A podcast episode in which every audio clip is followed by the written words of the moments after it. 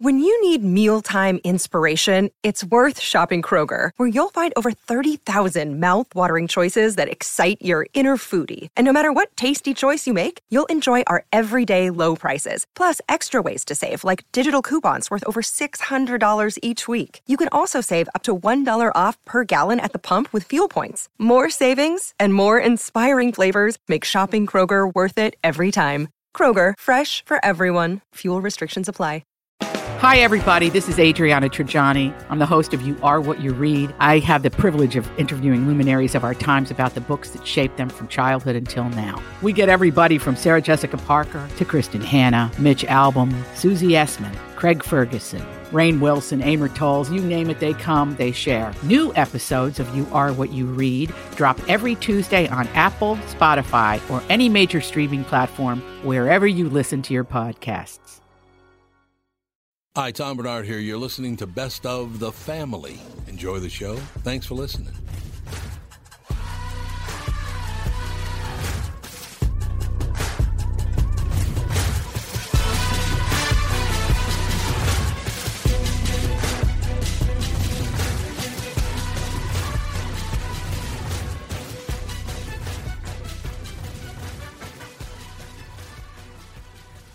Michael Bryant, Bradshaw and Bryant. What's the latest?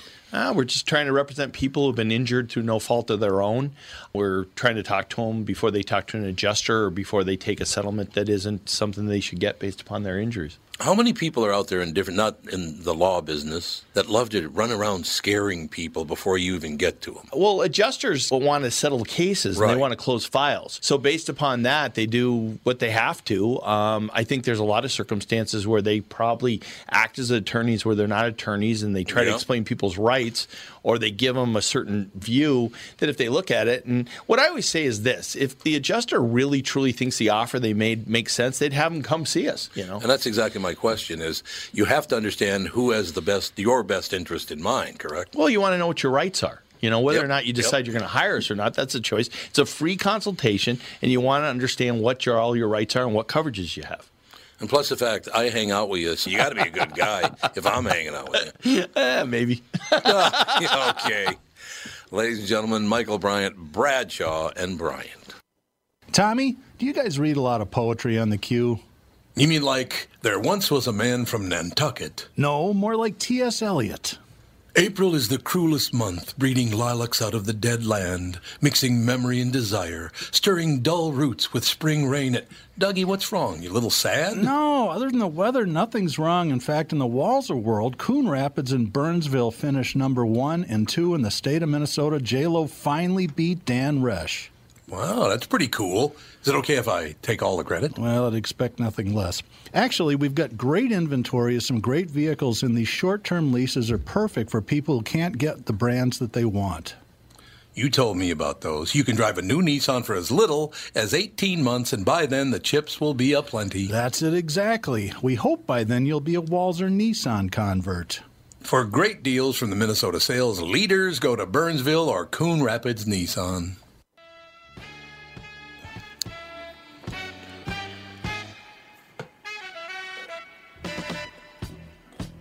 Hollywood swinging, baby. You heard me. So what's happening? Nope. Okay. There we go. There right. she is. Hello.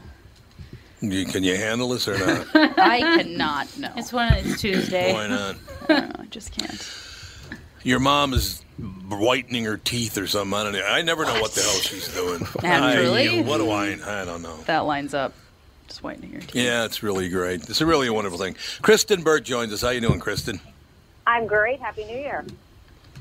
Happy New Year to you. Uh, boy, there's a lot to talk about. Uh, again, but you know, I do since since this would be the Kristen Burt Hollywood Swing and Report. I have to ask you a question. I talked about it a bit on the morning show. There's this movie called Jexi. Did you ever see Jexi? I have not. It's Adam Devine.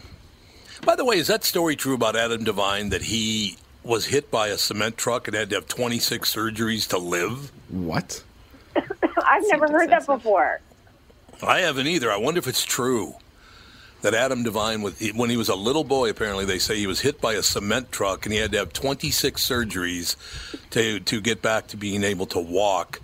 And then he started doing stand up comedy at 14 and started acting. Oh, do you think that's true? We can look it up. Yeah, it looks like About it. an interview, right? He Oh, so- went under so- the fir- Yeah. the two front wheels of a cement truck He did, when he was 11. Wow. and he did have 26 surgeries. Andy. Yes. Oh my God! What a story that is. That- See, now that's a great American story right there. Because any dump truck in some other crap hole country, you'd have been dead.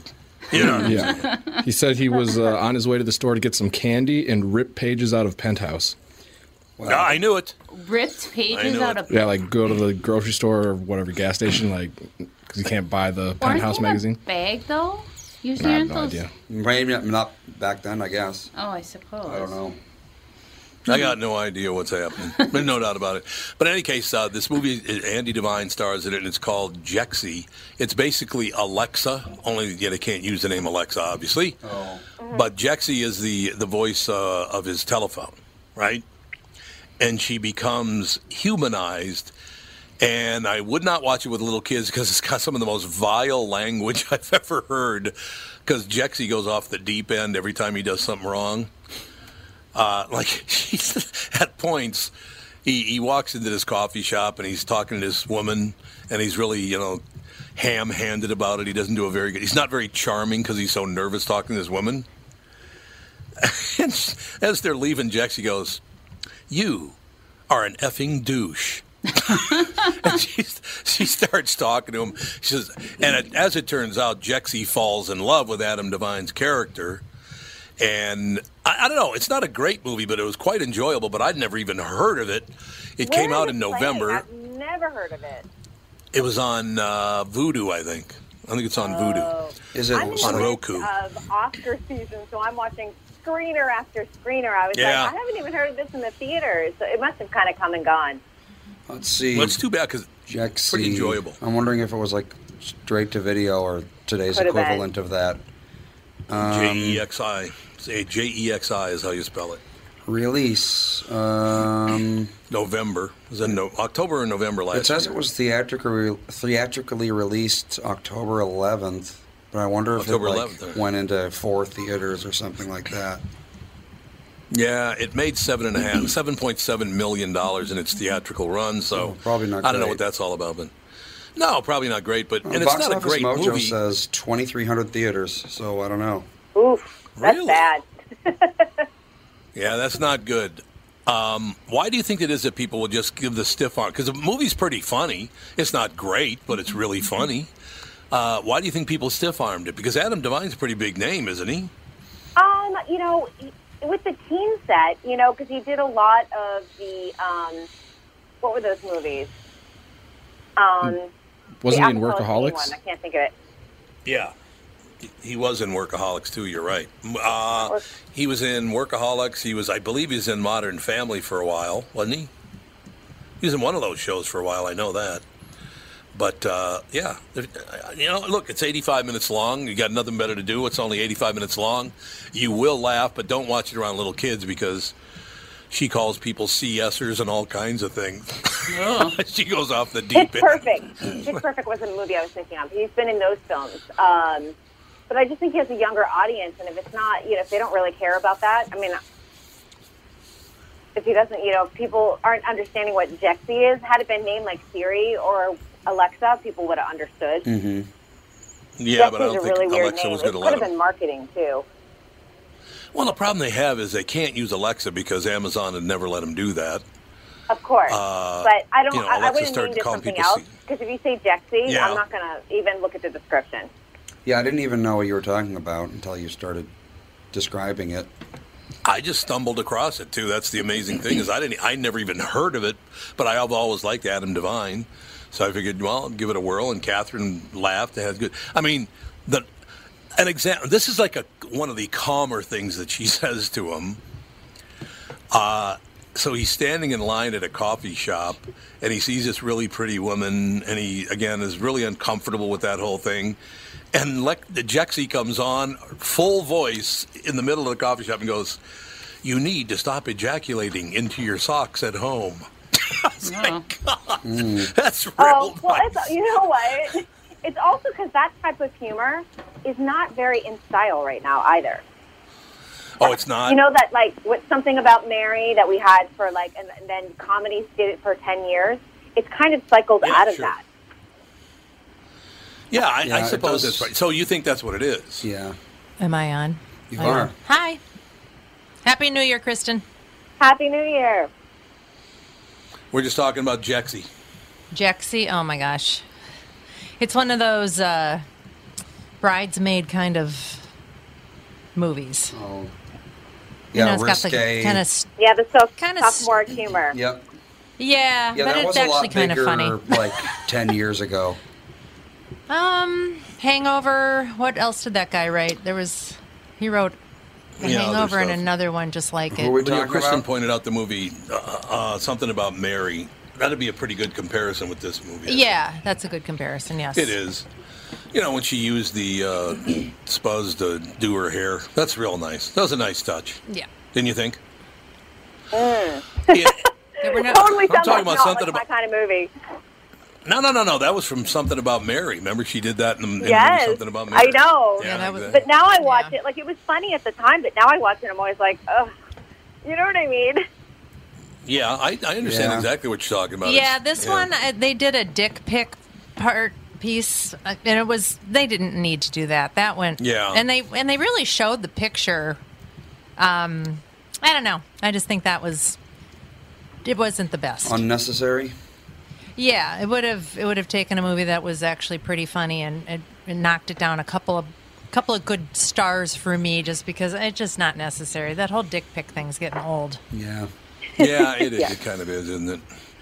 No, I could see that that's probably true. I, I don't know. Yeah, it- but I, like I said, for a movie I'd never heard of, 85 minutes long, I, I you know, if you're just looking to have some laughs over some really Yeah. stupid humor, It was it was silly. I mean, yeah, was there were parts yeah. where you laughed out loud.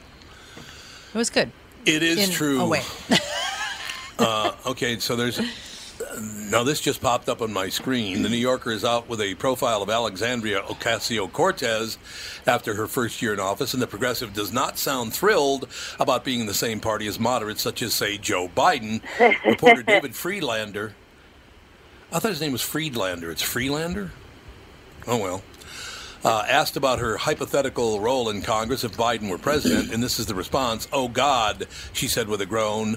In any other country, Joe Biden and I would not be in the same party, but in America, we are. Her point is that the progressive wing of the party is miles apart from moderates and even further from its conservative fringe, which she likens to a tea party of the left. She could she be a bigger asshole? Do you think? Well, You know what? No, I, I, I don't think she's wrong. Maybe the delivery stinks, but I don't think she's wrong. She's wrong about what? Oh, that she wouldn't I be in don't the think same she's party. wrong about the classification in that uh, the progressive left and, say, the moderate left are really two different parties. Um, Yeah. As would be the far right and a moderate um, Republican would Yeah. be two different parties. I do agree with like the scope of the idea. I don't agree with the delivery because I'm like, if Yeah. you know Biden is going to be your party's candidate, you should be throwing your support behind him or whomever it is. Right. To Right. win if you don't want to deal with Donald Trump again. Do you see that Julian Castro's tr- working really hard to be Elizabeth Warren's vice presidential pick? Yeah, well, it pretty much seems like Biden's going to pick uh, Kamala Harris, and that Warren would probably pick Castro. And it, to them, it's about checking off boxes She- because we've we've gone to a place where it's like you need a, a female on the ticket, um, you need some type of diversity on the ticket. So if you have Elizabeth Warren, who's a white, you got Julian Castro, who um, brings in the Latino vote, Kamala Harris, um, a woman of color. She also checks off the California box. She's a female, and then you got Biden. You know, and, and that's the way that's the way everyone is looking at it. It's a puzzle. Don't you think that that's a, that's a huge mistake? Because basically, if we're trying to get to a place where everybody gets treated the same, to just appoint someone because of their skin color is what white people used to do. So why are we still doing that? I don't know if that's true anymore. I don't know if everybody wants to be treated the same. No, they don't. Well, that's unfortunate. No, Then everybody should- wart to have their own little. Yep. You should. start Everyone wants to be special. Yep. I suppose I don't know, but it, that, that I find that to be odd that all of a sudden, uh, doing exactly what the people you dislike did, only with a different skin color, makes no sense to me. If you didn't like the idea, why are you repeating it? Where did we ever, um, in the last 50 years, have any common sense left in America? Well, that's true. There's no, so that's the whole just argument. isn't any. There's no common sense. It's like left, you're right. AOC yelling about people accepting money from billionaires when she didn't even remember that she, she accepted money from billionaires. It's like you I gotta know. know what you're talking about once in a while, but they I- don't. They don't, and nobody cares. Well, I, I just didn't understand what she meant by that whole thing, but I is suppose I don't know. Something is beeping really It's the loud. call waiting. There it is. Oh, it's call waiting. Oh, that's what that is. Call waiting. Ah. And I can't turn yeah, I that mean- off, I don't think. That's fine. As long as I know what it is, I don't care. It's only a, a real quick beep. Not a, Yes. as long as I know what it is, it's not going to bother me. Um, so yeah, I just saw the AOC thing, and I didn't really understand any other country. I wouldn't be in Biden's party, but look, this is not Italy. What do they have in Italy? Like twenty-two parties? I think there's 11, 11 that are taken seriously, and I think there's 17 total. Seventeen total. There might be Okay. more. I don't know. Uh, there might be a few parties. Well, good for those kids. You know, get everybody uh, taken care of, and everybody gets a, a, a time at the plate. Don't you think? Right? Yeah. Sure. Yeah. I mean, I think we could. I think we would be better off with more than two parties um, that Absolutely. Yeah, I really do too. dominated. But I don't think that's going to happen anytime soon. Well, that's unfortunate because I think you're right. It'd be better if we had like four or five different parties. If we had the far left, the Democrats, the center, the Republicans, and the far right, we should have five Yep. parties. You're right. We should. Yeah. Because Maybe I then feel represented finally. you know, when you're Yeah. smack dab in the Well, middle, you're just kind of like, I don't know what's going on. I mean, one of the problems I do have, Kristen, is my mother was an, uh, a big time Democrat. She loved the Democratic Party. You know, she's Roman Catholic, so she loved the Kennedys. You know, she just, she loved being a Democrat. But this party doesn't re- resemble my mother's Democratic Party at all. Uh, what she would consider the conservative left uh, is what the Democratic Party used to be, right? So I don't know. We'll see. Maybe we should. We should talk about having five parties, and then no one would ever win. So we could rule by committee. We could elect all five people, and then you can argue amongst yourselves like you do on CNN and Fox right now. That'd be good. Everyone would be a pundit. Yeah, everyone's a pundit. I don't know. I, I, I we get a lot of response on the morning show from people just talking about the fact that it's like, hey, look, you let them say whatever they want, let them do whatever they want, blah blah blah. You know, it's just the whole thing is ridiculous. What I really like, though, and I'll move on from here, I love it when somebody says, That's the worst idea I've ever heard in my life, and this is going to hurt America. This is bad for America.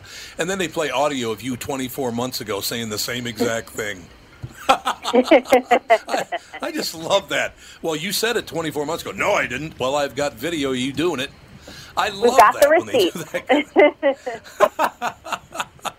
Uh, it's a terrible idea that apparently I had 24 months ago. But in any case, we'll keep an eye on that whole thing. I, I just, I'm fascinated by that whole deal. What is OITNB? What is that? Anybody know what that is? Orange is the new black. Oh, Orange is the New Black. You're absolutely right. Apparent, apparently, one of uh, one of the actresses on uh, Orange is the New Black is is going to leave America because this is war. Yael Stone. Do you know who Yael Stone is? Yes. Okay, a tiny little in- one on the show. Oh, is she really? Yeah, she's super She said tiny. she'll stay she's like the little itty bitty one. Um, Oh, okay. yeah. Yeah, she just said she's going to go back to Australia and stay there. She doesn't want to live in America anymore. Okay. See ya. Now, I mean, I- has she seen Australia? Yeah. Australia's on fire right now. So Yeah, Australia's on fire. It's a good point. It's a good point that Australia's on fire right now. But you know, whatever works. Andy, what's your what's your minute count? Because I forgot to set my clock. I forgot I have to do that. About a I'm here. minute over. Oh, we are already. Yep. All right, we'll take a break and be right back in a couple minutes more with Kristen Burton. We want to get to the all important Kristen Burt take on Ricky Gervais, and I can't hmm. wait to hear it. This would be Yeah. terrific. We'll be right back with the family. Dan Chesky's here from Dan Southside Marine. It won't be long now until we start seeing boats on the water. Warmer temps and open water are coming soon, Tom. We have inventory in stock now from Alumacraft, Premier, Avalon, and Manitou, with more arriving daily. What's the secret to finding a boat you're looking for this year, Dan? My recommendation is to shop now, pick a model, put your name on it. Our team of pros at Dan Southside Marine will have the knowledge and experience to get the boat you want equipped the way you want it equipped. What about financing options? Right now, we are offering low interest financing options up to 144 months with qualified credit. Ask for details when you visit the store. Alumacraft fishing boats, Premier, Avalon, and Manitou pontoons, all powered by Suzuki Outboards, are in stock now with new boats arriving daily. Dan Southside Marine is located just six blocks west of 35W on 98th Street in Bloomington, or shop online at dansouthsidemarine.com. Tom here, and I'm talking with Brad Huckle and Mike Bilski of North American Banking Company. We've talked before about how working with a community bank like North American Banking Company can benefit business owners. Do you have an example you could share with our listener? Our customers at Homeco Insulation in Blaine have been banking with a big bank for many years, but suddenly their calls weren't getting returned and their banker was unresponsive to their business needs. You can imagine their frustration. They had a successful business, wanted to expand, and their bank cut them off. They were ready to move on from their big bank. When they were referred to us, we knew they wanted to work with a community bank that would be responsive and would take the time to understand their business and its needs. That sounds like a perfect fit. I know it can always reach out and not only talk to an actual person, but I'm talking to an experienced lender. They've told us the same thing, Tommy. Look, I know Brad and Mike, and I trust them with my banking. My whole family does. So why not bank with my banker, North American Banking Company, a better banking experience, member FDIC, and equal housing lender. You all have helped build My Pillow into the incredible company it is today and have trusted in Mike Lindell to give you a great night's sleep. Mike's latest incredible deal is on the Giza Dream Sheets, which you've heard me rave about before, that's for sure. These sheets are made from the world's best cotton, Giza. They are ultra soft and breathable, yet extremely durable. Right now, the Giza Dream Sheets at its lowest price ever. These sheets are 60% off, coming in as low as $39.99 with promo code TOM.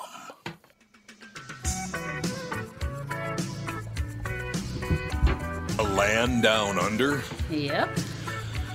For is that for OITNB or whatever the hell it was? Yep. Uh, I, yeah, I feel bad for Australia. Aw. Yeah, well, exactly. It did rain there. It's raining there. Yeah. So, Just trying to save the koala bears. yeah. it Well, that is would raining. be good. that would be good.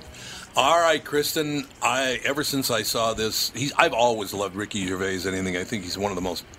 He's one of the funniest human beings alive. I love his take. He is very bold. He will not back down from any topic. I've always loved his TV shows, no matter what they are. Were, please tell me you were at the Golden Globes. I was not at the Golden Globes. I was on my last day of vacation. Um, but I did watch it, and I thought it was wait, funny. wait, wait. Vacation from what? Christmas vacation. Vacation from what, though? Don't you have to have a real job to go on vacation? I hope I have a real job. She just starts laughing. Ha, ha, ha. Um, in any case, you did see, did you watch it on television? I, yeah, I did watch it that night. I think he is, he's at the top of his game right now because he went after everybody. I, I, I came in a limo tonight and the license plate was made by Felicity Huffman. That is a very Come on, funny that was joke. hilarious. That's a very That's funny a good joke. one. I, I don't know where to start because so many of his lines were just wonderful. Did, what did you have any favorites? Uh, Anybody uh, in Studio A? Did you did you have any favorites that he said? I just thought it was wonderful. Anyone? No, nothing. I like No. saw like the highlights of it. I thought overall, yeah, it was very funny and very well put together. And I'd like more his reaction afterwards, like explaining what all the bleeps were and, and things like that. I love this line right here. Uh, many talented people of color were snubbed in major categories, Gervais said. Unfortunately, there's nothing we can do about that. The Hollywood foreign press are all very, very racist. and he also said something about, I can't remember what the hell it was, but it was not about people. It was about something else. But he goes, I'm not, uh, I'm not reading this. Uh, there's not enough diversity in it for me to read this. it was perfect, though. He hit all the right notes of sort of what Hollywood is going through, and you know, Hollywood Yes. does have to make some sort of, you know, they do have to balance some films that do represent the rest of the United States, just besides white people. Um, but you know, sometimes Hollywood or and any sort of industry overcorrects. So making fun of it, I think, is hilarious in many ways because if you can't make fun of what you're going through, there's no point, especially in the industry, because everyone's in ten thousand dollar gowns, and Yeah. across the globe, Australia's burning. So you have to make fun of yourselves. You can't take it too seriously when there's a lot more. Um, there's a lot of crises going on in the world right now. There's no question about that. Uh, the Independent reports that there were gasps after Gervais said our next presenter starred in Netflix's Bird Box, a movie where people survive by acting like they don't see a thing, sort of like working for Harvey Weinstein. Ooh, he's on fire.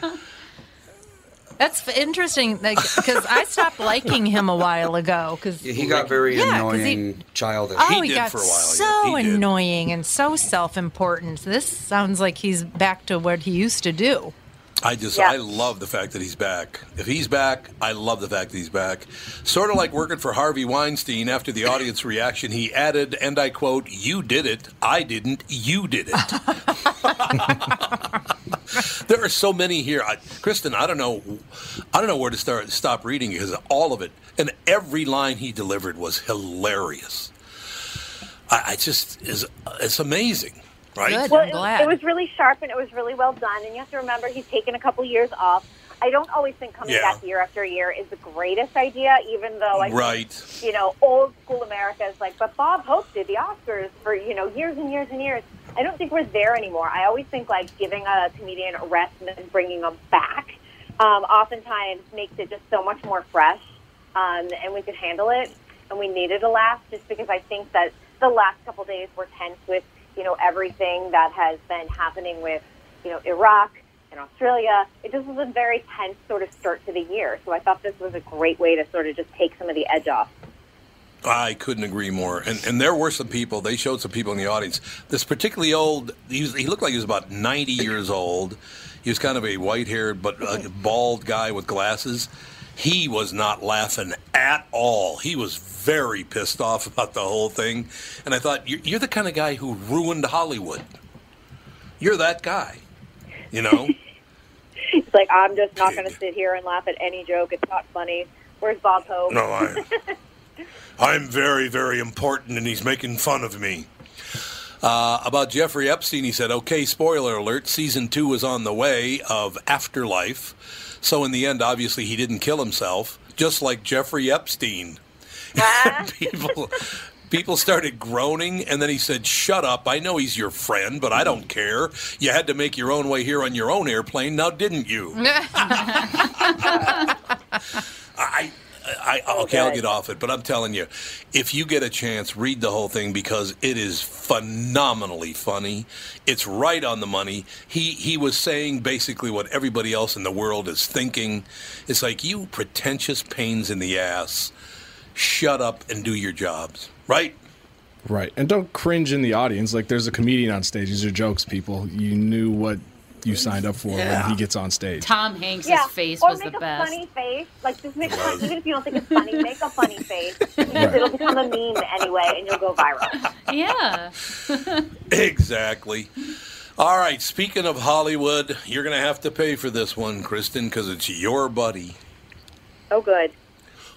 What the hell is wrong with Gwyneth Paltrow? Oh, no, I know. What you do now? What is wrong with her? What you do now? Are you ready? Oh. Yep. Yes. Yeah, here we go. Gwyneth Paltrow has conceded making such grave mistakes with her Goop luxury lifestyle brand, CNBC has reported. After watching the trailer of Goop's upcoming Netflix series, The Goop Lab, some people see more ahead. The one minute trailer for the six part wellness series promises exorcisms, psychedelics, psychic mediums, and energy healing. Oy. What is wrong with her? Just wants attention. You know why, what it is? Yeah. Why exorcisms? I mean, I get energy healing. Right. But like exorcisms, that seems. I actually am glad this is coming out, and I, I'll tell you why. because the next big scam, because there's there's sectors of the wellness industry that are legit and very helpful, and then there's sectors that are snake oil. And what Gwyneth Paltrow is selling is snake oil, and that has been proven over and over again by medical experts. And maybe this will expose it for what it is. So let this come out and let all these rich people realize they have been sold a bridge that doesn't exist. Yeah, it it's an amazing, amazing story. What the, you know, you look at her mother, who's one of the most talented actresses ever born. I love Blythe Danner. Yeah, she's good. She's so good.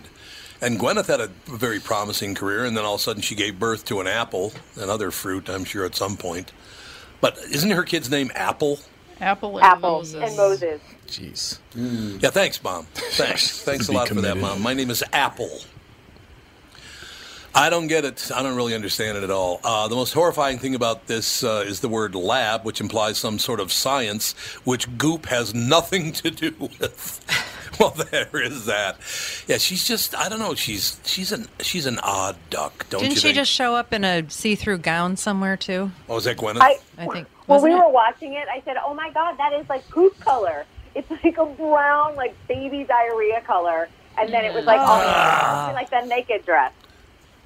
Ah, Okay, there are four women on the show, and there are only three men on the show. So gird your loins, women, because this is one of the quotes that do I- women have loins? I guess we do. women have a loin. Absolutely. the fruit of my loins. Like a, Oh yeah.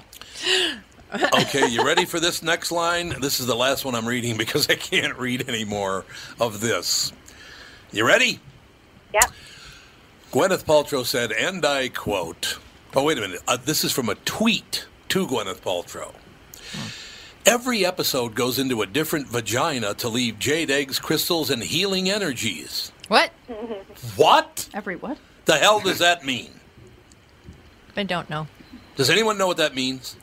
Say it Maybe again. she's on I'm- I think she's trying to line her chakras. Yeah, she sure is. She, yes, she's lying in her chakras. I don't know if there's chakras Which- up there. She said, I am like all Which- about energy healing and like chakras, and I am like super into all that stuff. But she takes it to a point where it's like, okay, uh-huh. She can't. Yeah, she makes a parody of it. yeah, well, that's she what Mom makes. and I say about yeah. I I know you do. I'm sure. I'm sure most people think I'm But ridiculous, but whatever. Okay, here's the line again. Every episode goes into a different vagina to leave jade eggs, crystals, and healing energies. So, do they In the actually vaginas? put What? Like, yeah. is, it, like, is it getting left in there? I'm very confused. as to what it says. leaving them in there. Like, Well, a jade egg would work. Metaphorical Um, feminism. What else are you sticking up there? Crystals. Crystals. Crystals. Ooh, that, Crystals. I'm well, as sure long she as I know that there are crystal dildos. That's like a thing. Yeah, there is. What? Yes, it's, Yeah. it's Hey, weird. It's a Alex, thing. Alex, What? Alex, This do is not family use the word dildo in front of Tevin. and Well, very you're offensive. talking about putting crystals up vaginas. That's I'm what that triggered. is. Well, I heard about the egg part I because don't know what that is. they people use it for Kegel exercises. They would put it up there, Oh, hold it up yeah. there, and Sure. then push it out. I Don't. like why? I miss the good old days. it's amazing what we can do. Why? I miss the good old days. What? Well, you know they're going to be putting it up their other hole soon, so That's true. just a matter of time. well, you know it's going to happen. Uh, I see the Anything stories people can do. now. They're So- going to do Catherine, it. I think you, you're into a business idea. You can get ahead of the market. Yeah. You mean you haven't put this up your ass yet? What? What's wrong? What's wrong Don't with you you? It's all it's over? Instagram. Call me old fashioned. That's a good point. Just call me old fashioned and everything else. All right, we have to continue on in Hollywood, Kristen. I'm sorry, but uh, well, you know what? We've only got a couple minutes left in this segment, so I'm going to wait till the for, till the next segment so we can bring up another topic out of Hollywood. Do you think Hollywood is learning anything from all this, Kristen? No. Uh, from Oh, wellness or from Harvey Weinstein or From everybody, from people making fun of them constantly because they're such idiots. I've been doing that I for don't know because decades. we make fun of Washington D.C. the same way. So Which we should, not. by the way. We should make fun of Washington, D.C. even more than Hollywood. Yeah, and I Some of feel the like things they, they get say now. Into. I think they get into a kerfuffle more than Hollywood does. Yeah, you're probably. Oh God, I, yes. don't- you're I think. Washington is just a big old stage. It's just a big old theater. It just Yeah, it you know is. just It doesn't is. have it doesn't have audiences in seats. It's just on TV. Do you Yes, think? political theater, as I keep saying. I'm like, all it Yes. is is political theater. It really is. I am going to call Gwyneth Paltrow later today and leave a message on her answering machine that just goes like this: "Lick me." What do you think? She would Might love get that. arrested. What do you mean? It's from the movie The Exorcist. She talked about exorcism. There's, that's from the movie The Exorcist. Maybe she wouldn't put that together. Why not? Yeah, She I think it was a verbal probably be assault. Like, just what a weird guy. She doesn't come across as Yeah. a person who's putting things together very well. yeah. yeah. Your mother does something in hell, but I can't say it on the show. There's a priest in Minnesota that's one of the only people in the Yep. U.S. that does exorcisms. Yeah, he travels the Where's- world. Yeah. Wow. Really? so where's he What a live? job. There's only one left. He used to be a teacher at St. Thomas. He was Dan's teacher. Wow. Yeah. What did he teach? Religion? Philosophy. Religion? Philosophy, Philosophy, theology. philosophy. Yeah. Okay. Spanish. Drive the demons out. That's yeah, all he we're saying. travels. Very, uh, he travels all over the world doing exorcisms. And Dan had a Wiccan in his class, and I guess the teacher like went off on her. Of course. He was like, "I know you think you're being interesting, but like you don't even know what you're dealing Well, with here." He's, right. like, "I've literally seen the devil, and you don't need to be like playing around." With him. I'm with not it. signing Oh up for God. that class. Yeah. There's no way in hell that I'm going to just Dan, No. went- Dan was in his class. He said it was great. He said he was a great guy. But yeah, exorcisms. Hmm. Good time. Rise up, demons. No, I don't know. Don't. or don't rise up, demons. Don't demons. Stay, stay in Washington Hey. where you belong. Oh my God! Stay really? steady, demons. How about that? Yeah. What is that funky smell? No doubt about it. Uh, what is that funky smell? All that racket upstairs. Is the girl crazy? One of the greatest Richard Pryor bits of all time, ladies and gentlemen. It all works out in the end. How about the fact that Greta Thunberg is now in an argument with Meatloaf? God. Did you hear? I he's, love it. He's going vegan, but he refuses to change his name. Oh my gosh. Tofu loaf. yeah, Tough loaf. Tofu loaf. Tofu loaf. I like tofu loaf. Beyond meatloaf. Yeah. He's going vegan. Why? I don't know. If it So was why like a- is? oh, it's like a joke. I'll It say if he be. changed his name, he could probably get a hell of an endorsement deal from like Yeah, Impossible Beyond Meatloaf. like Oh, He absolutely. should. They should Butcher or totally. something. Yeah. Beyond Meatloaf? Totally. Yep. Oh, catchy. Beyond Meatloaf's a great name. Yeah. That's what I just said three times. No, I'm saying it's a great name. We're agreeing with you. Yeah, we're agreeing Oh. with you, you big baby. I thought everybody was Yeah, taking. Everybody's I thought mean Tom to was taking credit as usual. Yes, yes. I once said, Tom, you're a jackass. No, wait a minute. That was Catherine that said that, not me. That's you went too far. Oh, yeah. Okay. It's Jude's birthday. Happy Judy's birthday, birthday. Jude. He's six years old. Do you Six believe it? Judy is already six. The oldest man. For all the all the podcast listeners that have, you know, remember him as a puppy coming yeah, into we- the studio and farting up the a storm. Psychopath. I have a puppy. Yeah. Yeah, we got him right around Oh, the same you? time as the podcast started, so Yeah. he's- Yep. he's been around since the beginning. We got a Yeah, puppy. every time, Yes. every Oh. oh, Oh, yeah, I that's was- right. I saw him. It's super cute. Yeah, he's five months old. He's um, he's got PTSD about going outside, so it's been tricky potty training because he was hit by a car like four months or a month ago. Oh. And what happened was Oh, the my. people who owned him, they just brought him to the vet and left him there. So then the shelter, Oh. yeah, because they didn't want to flip the bill. So the, the shelter took him in, and then a rescue took him in. So he's like paranoid going outside. So it's been tricky trying to potty train him. Oh, Yeah. But um, Lots of positive reinforcement and treats. Yes. treats are That's the how way I got to Bella a dog's to heart. Yeah, that's how I got Bella to potty train was lots of treats. But then she was so freaking smart that she would just like pretend to go outside, go out, and then come back in Oh, yeah. for a treat like to 30. Oh, yeah. times a day. Oh no, Yeah. She- she'd go out and pop a squat and not do anything. Yeah, just like expect a treat. is what I'm doing. Now treat Yeah. me. Now I treat me. Yeah, I'm like, she goes to the either she has a bladder infection or she's a genius. She was a complete scam artist, is Yeah. what she was. Hundred percent. Uh, Alex, I want you to know Father. that that uh, you and your your cohorts were very very successful in driving uh, Dean Foods out of business, the number one milk producer, My Dean cohorts. Foods. Uh, and now, of course, your cohorts and you have driven Borden out of business. What? I don't know what Elsie that the is. cow. Remember, remember Elsie the cow, Borden Milk? Nope. One of the top 10 advertising icons of the 20th century belongs to a company that filed for bankruptcy on Monday. Borden Dairy Company is following in the footsteps of number one milk producer Dean Foods, which filed bankruptcy in November. CNN reports the company cited the burden of its debt load and pension obligations in its filing, but also pointed to the fact that, uh, well, larger industry issues like a 6% decrease in the amount of milk America has consumed since 2015. Only I'm surprised it's only a 6%. Yeah, I thought it'd be higher. it seems low. Is uh, is Kristen back with us? Yep. I am. Kristen. How do you feel about dairy? Um, I don't drink milk. I never really have. Um, me and I, you know, if I'm doing cereal, it's almond milk. I'm just trying to think. Like, I, but I eat cheese and ice cream. And butter's But- delicious. I mean, milk is just not a part of my daily diet. Mine either. It never has been, by the way. Milk No, has never been a big part of my life. Uh, was when I was a kid. That's Yeah. all anybody drank. Yeah, most people is probably true. Yeah. So somebody, uh, I do want to, I do want to talk about Harvey Weinstein, but before we do that, somebody told me that apparently Greta Thunberg tried to tell a joke and people got really offended. But I'm looking for it, but I can't find the joke. Does any, anybody? Wait, she's that angry little know? girl, right? Yep. Yeah. the Yeah, she's girl. the screaming little she's girl. The, she's the she's the screaming girl. She's Yeah. autistic, and she. Oh, is she? Now I feel bad. She's autistic. Actually, Way to never go. mind. I take it back. I don't. Yeah. I'm not going to You treat her special. She can still be angry. No. I got by with the you people. Did you hear that? It was wonderful. I snuck it in. mean, I heard it, but I I was going to in let it Tuesday. We're going to let it slide. It's only Tuesday. Yeah, I can't Kevin's find used the to story. it, Yeah, I Does anybody know to get what the joke was? Well, that's true. That's very, very true. Only Does anybody have any idea what the joke was that she told that people were offended by? Because it was up here, but now it's gone.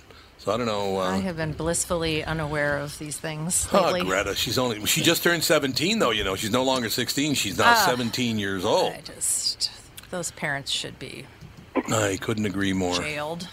All right. Well, as we're talking about Harvey Weinstein, which is why is it, by the way, that that your brother Harvey has a different last name than you, Kristen? No. Jeez. She just starts laughing. You're used to me now after all these years. I, you're finally used to what the things that I say. Is that say. your brother What am I, Troy I'm supposed to carrying get like him off? all worked up. Like he's not my brother. Uh, no, he's not.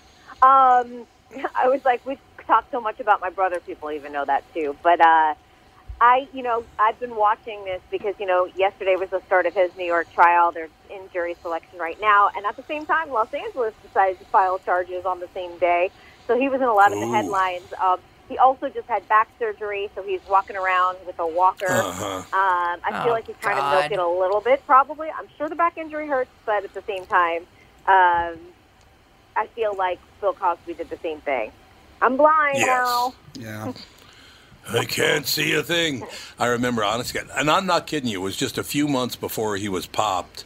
Catherine and Alex and I met Bill Cosby backstage and spent some time with him. Took a picture with him, all the rest of it. It's like years before. And I'll never forget. And we the- didn't even get roofied. The day before he was arrested. On his way to trial. Yeah, years and years. Well. I, I was feeling a little woozy after we left, but I don't know why. But you know, New experimental did, have that, Cosby gas. he did have his lazy eye on you. but you, have to understand wouldn't something. have been the one to drug in that situation. I understand that was a joke. That's why I said it. Didn't work, though. Anyway, moving. Oh, the joke just didn't work. Yeah. I'm sorry, Dad, That's but why the I'm joke trying to fell tell you. flat. Cosby Yeah. just drugs Well, the entire flat. audience at once. Yeah. Just to mm-hmm. Really Just gases the cover whole. his bases. Increase the odds. Well, I will tell you, Bill Cosby was one of my heroes my entire life. I I, I only got to meet him that one time. I loved Bill Cosby, right? So we take the picture. Catherine, Alex, and I take a picture with Bill Cosby, and as we're about to leave, he he turns to Catherine and says, "Well, now you have something to put on your Christmas cards." Did he? Don't you remember I he feel said like that he to didn't you? say that. Oh, he definitely Did he throw said a pudding that. pop I- I in don't- This is the first time I've ever heard of this, and I was there. So You were there. He said, "Now you have something to put on your Christmas card." Probably a No, How did you guys miss You didn't make you didn't make the card, Bill. Sorry. No, you didn't make the card. You did make it to prison though, and you're never getting out. So you know, there you go. All right. So the hashtag Me, Me Too movement was born of sexual misconduct and assault allegations against Harvey Weinstein from dozens of women. Now, Kristen, before I continue with this story, or just turn it over to you to talk about this, I cannot believe the names of these women that this prick has gone after. It's amazing. Have you it seen all it? them? Is Kristen gone again? Uh, no, I'm here. It's, it's hard to hear. When everyone talks, it gets really fuzzy. All right, so shut up, everybody.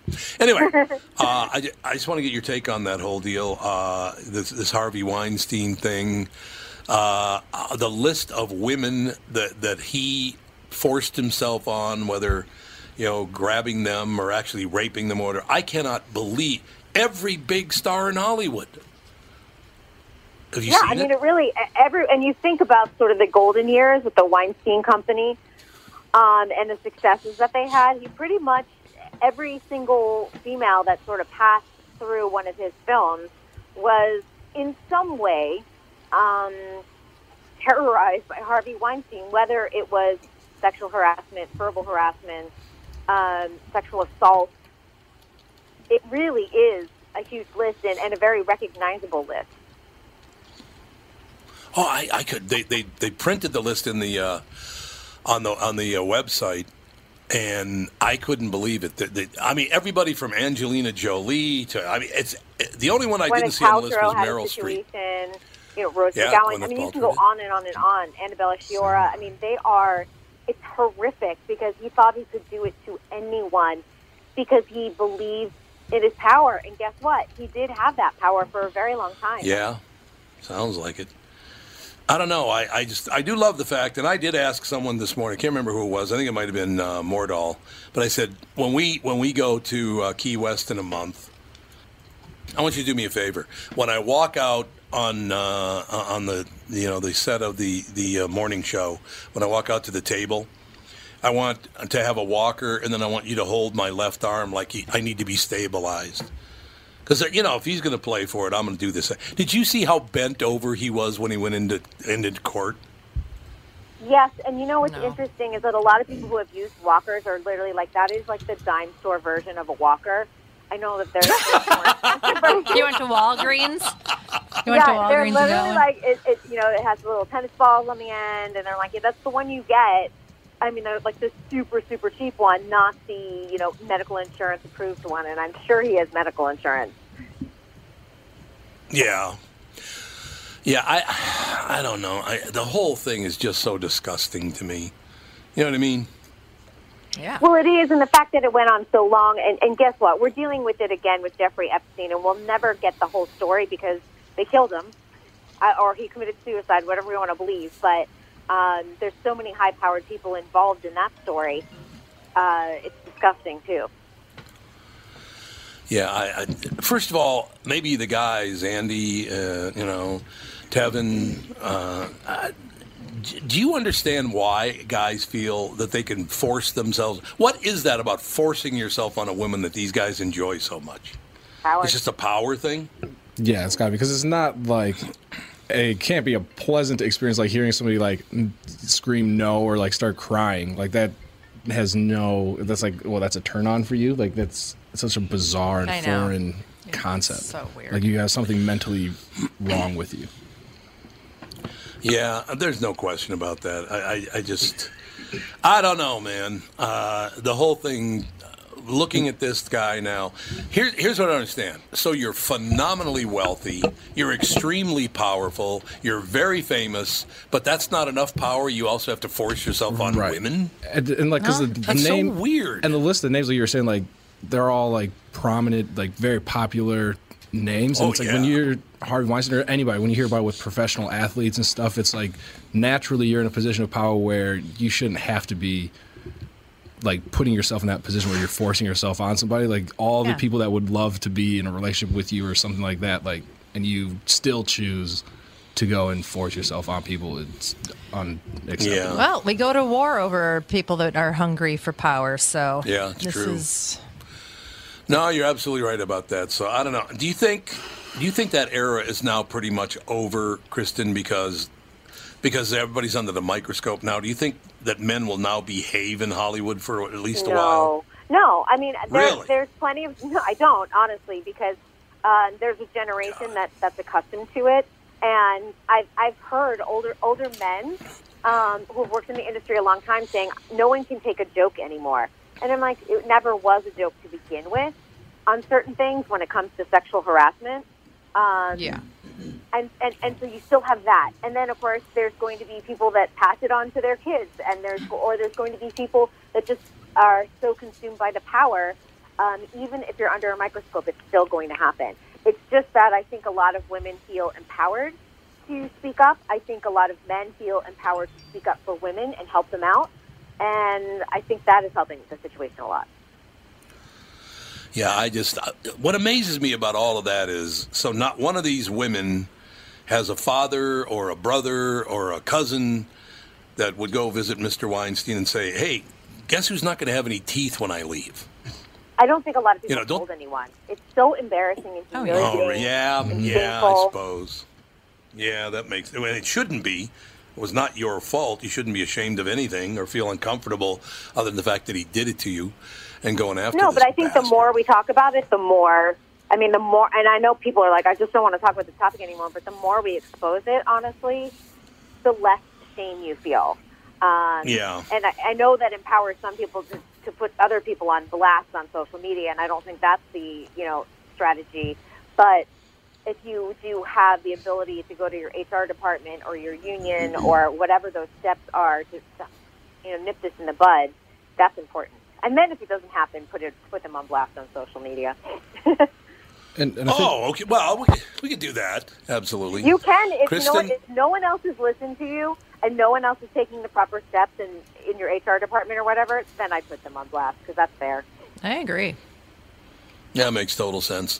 One of the what that was a great hour. I'm, and you a lot a lot of great input from you on that one because you're so close to all this stuff, whether it be the Golden Globes or Harvey Weinstein or you know go down the list. So great take. Have a magnificent week, and we'll talk to you next week. Sounds good. Thank you. Thank you, my dear. Kristen Burt, ladies and gentlemen, will be back with hour two with the family. Tommy, do you guys read a lot of poetry on the queue? You mean like there once was a man from Nantucket? No, more like T.S. Eliot. April is the cruelest month, breeding lilacs out of the dead land, mixing memory and desire, stirring dull roots with spring rain. At... Dougie, what's wrong? You a little sad? No, other than the weather, nothing's wrong. In fact, in the Walser world, Coon Rapids and Burnsville finished number one and two in the state of Minnesota. J-Lo finally beat Dan Resch. Wow, that's pretty cool. Is it okay if I take all the credit? Well, I'd expect nothing less. Actually, we've got great inventory of some great vehicles, and these short term leases are perfect for people who can't get the brands that they want. You told me about those. You can drive a new Nissan for as little as 18 months, and by then the chips will be aplenty. That's it exactly. We hope by then you'll be a Walser Nissan convert. For great deals from the motor sales leaders, go to Burnsville or Coon Rapids Nissan. Michael Bryant, Bradshaw and Bryant, what's the latest? Uh, we're just trying to represent people who've been injured through no fault of their own. We're trying to talk to them before they talk to an adjuster or before they take a settlement that isn't something they should get based upon their injuries. How many people are out there in different, not in the law business, that love to run around scaring people before you even get to them? Well, adjusters will want to settle cases and they want to close files. So, based upon that, they do what they have to. Um, I think there's a lot of circumstances where they probably act as attorneys where they're not attorneys and they try to explain people's rights or they give them a certain view that if they look at it, and what I always say is this if the adjuster really truly thinks the offer they made makes sense, they'd have them come see us, you know? And that's exactly my question is you have to understand who has the best, your best interest in mind, correct? Well, you want to know what your rights are. You know, whether Yep, or not you yep. decide you're going to hire us or not, that's a choice. It's a free consultation, and you want to understand what your all your rights are and what coverages you have. And plus the fact I hang out with you, so you got to be a good guy if I'm hanging out with you. Maybe. Yeah, okay. Ladies and gentlemen, Michael Bryant, Bradshaw, and Bryant.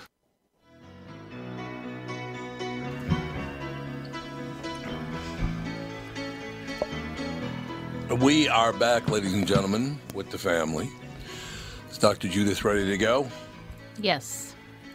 Excellent. Dr. Judith Orloff, thriving as an empath, 365 days of self care for sensitive people. Doctor, you've got a hell of a job ahead of you because everybody's sensitive now. Don't you think? Hello. Can she not hear me? Oh, hello, doctor. How are you? Hi. Uh, the I, the volume is very low. All right, Andy. Is there anything you can do about that to make sure that she can uh, Yeah. she can hear me? You can. It's a little All bit better. Do you want to try me on my cell? Andy, what do you want to do? Yeah, he's making a quick adjustment. Okay, he's just going to make a quick adjustment. Dr. Judith Orloff, I'll, I I will read the descriptor, and by that time, we'll be ready to go. Okay. Dr. It's Judith very Orloff staticky and um, unclear. Hmm. Sounds Okay, like we're we gonna need have- a different line. We're going to have to get a different line then. Well, uh, All right, thanks. Anyone want to tell her what's going on? um, we can uh, try and give her a call on her cell phone to see if it's a better connection. Okay. It's connection. three one zero nine two Oh, two. whoa, whoa, whoa, whoa, You're on the air. You're on the air, Judith. Wait, I do have your cell number. We'll give you a call on that. There you go. That'll work. All right, just let me know when we're ready to go. Um, Andy, is this a problem we're going to have in the future a lot? I don't see why, but I mean, some people's That's phones happening just every don't day work now. very well. Mm-hmm. Well, that's true. That is true. What do you want? So yeah, let me know what the situation is. It's, it's, uh, Dr. Ju- Dr. Judith Orloff offers 365 days of self-care meditations, reflections, and journaling suggestions as daily inoculations against stress and overwhelm. But the problem, and I'm, I really want to talk to her about this because some people bring it upon themselves. No, she's I- I talking wonder what about you do she's talking about highly sensitive people, like people that and empaths are people that p- feel other people's emotions. Mm-hmm. I So she's talking that. about and like people that are sensitive to light and sound, not sensitive to like, oh, I'm you said what you said offended me. Not not that Oh, type of okay, good. sensitive. Yeah. Yeah, So like- just light, light. I'm I'm an empath.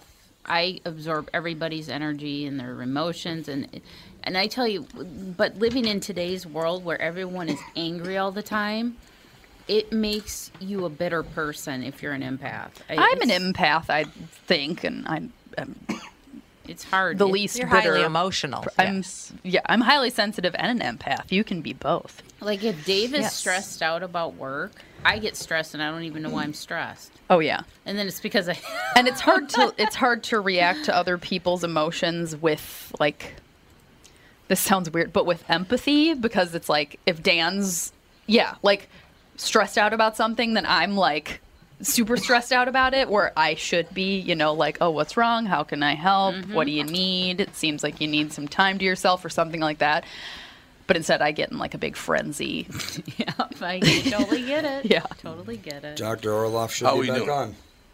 Dr. Judith Orloff, how are you? I'm fine. How are you doing?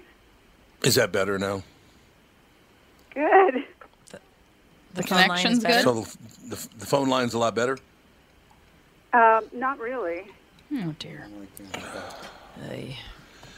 Uh, can you hear? I want you want you guys to talk to her and see if she can hear you. can you do, do we sound good Um, it's very staticky and breaking up. Hmm. I wonder what's going on. Well, we're going to have to reschedule it because she can't do an interview if it's all staticky and breaking up. Oh no, so, I can, so I can could, do it. I can do it. I can. Oh, you can do it. Okay. Okay. Yeah. Okay. So you understand my problems. Thank you very much. Great to be here. Yes. Yes. Dr. Judith Orloff, thriving as an empath, 365 days of self care for sensitive people. Today, with its increasing speed pressures and hyperconnectivity, society can stress out even the steeliest among us. But for really sensitive, empathic people, at least 20% of people, one out of five people, it's more challenging, and too often the result is exhaustion, burnout, or even illness. We were just talking uh, while we were redialing you, Doctor, that uh, a lot of people now, and, and my daughter Alex, who's with us, our daughter Alex is with us, and she was talking about you know sensitivity to light and sensitivity to sound.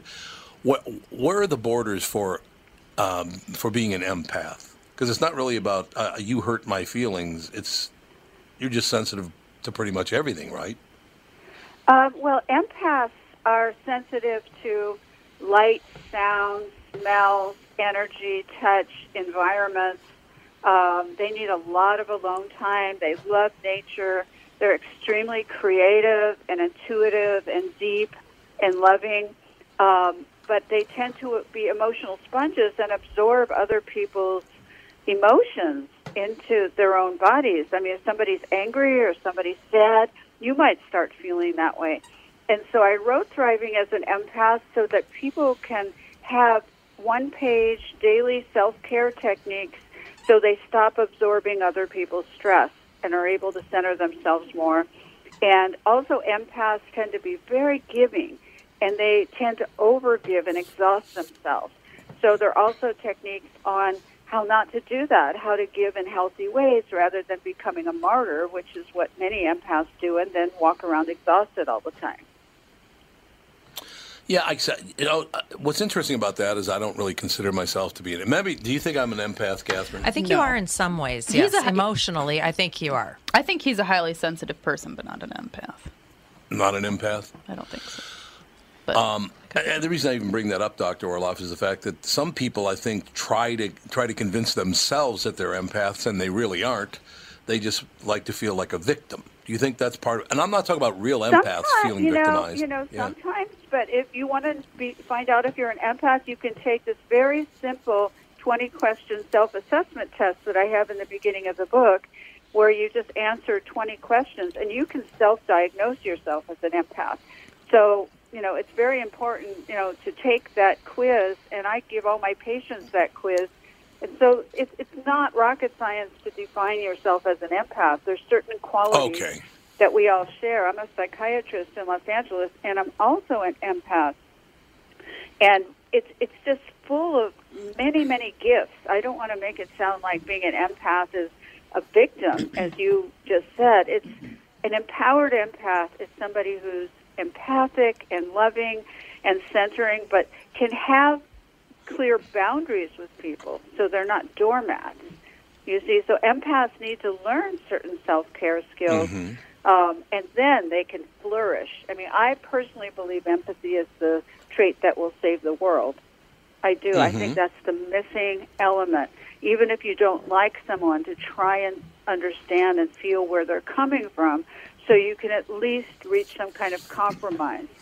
And so, empathy allows us to do that. Empathy means the opening of the heart, and with being an empath, empaths have open hearts, but they're often afraid to keep them open because of so much uh, stimulation coming in so fast, and they go on sensory Right. overload. So that's the problem. And these self care techniques and thriving as an empath will help combat that, which is so useful. Um, I can't help thinking that while you're talking that it sounds like motherhood. exactly. it, it is. That's beautiful. It, it is. It's, and you know, there's a chapter in the book on empathic children and raising empathic children and being empathic parents. Because as a parent, you need to learn how to set clear boundaries and model healthy boundaries. And empaths, that's one of the main self-care skills that they they learn. Because when you have healthy boundaries, your children learn to do that, and they're just not running wild all over the place. Um, you know, not knowing what's a healthy boundary. So, as parents, if you could embody that, that's really a powerful gift to give to your children. I think that's wonderful. I, is it a problem for empaths now? Because when I just sit and watch uh, television or read the newspapers or listen to the radio or any of these things, um, there's a pervasiveness of lying to the people now to get them to watch your TV show or listen to your radio station. What about all that lying that goes on? Do empaths have a really tough time with that? They do because empaths are very intuitive, and, and we can Right. sense when somebody's, you know, lying or when someone's not telling the full truth or a half truth. You can feel it. It just feels off. It just I feels bet. off, and, it, and and you know it. Something doesn't feel good inside yourself. And all the empaths out there who are listening, you have to trust that. You know, you have to trust. At least be cautious. If you get, you know, your gut's telling you something's not right, um, you at least go slow with the person. You know, because your body is very intelligent, and there's the enteric nervous system in the gut, which means you have neurotransmitters in the gut, just like the brain, which transmit messages. And empaths are very in touch with their gut. So, but the problem is they sometimes discount their gut feelings and they go ahead with something Oh. even if it doesn't feel right, and that's the kiss of death. Mm-hmm. That is pretty much for everybody, though, isn't it? And I understand why empaths would have a bigger problem, but, but yeah, I, um, boy, there's so many questions I'd like to ask you about this, doctor. But I don't want to get all political about it. But I, I just, I just want to use an example how how an empath would handle this. Okay. Uh, of course, the situa- the situation with Iran, where uh, Khomeini, to well, he was killed.